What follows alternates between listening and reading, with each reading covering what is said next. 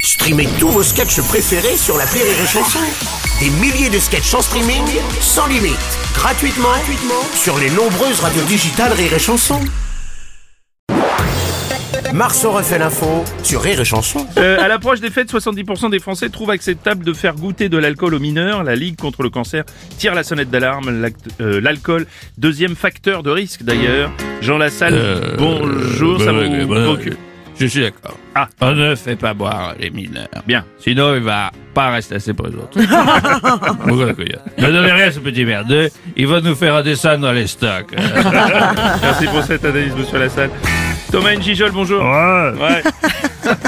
ouais, faut faire, faut pas faire boire les mineurs, hein, on est tous d'accord, mais. Fait comment pour Noël pour trinquer avec sa fiancée, Jean-Luc Lahaye Pas possible.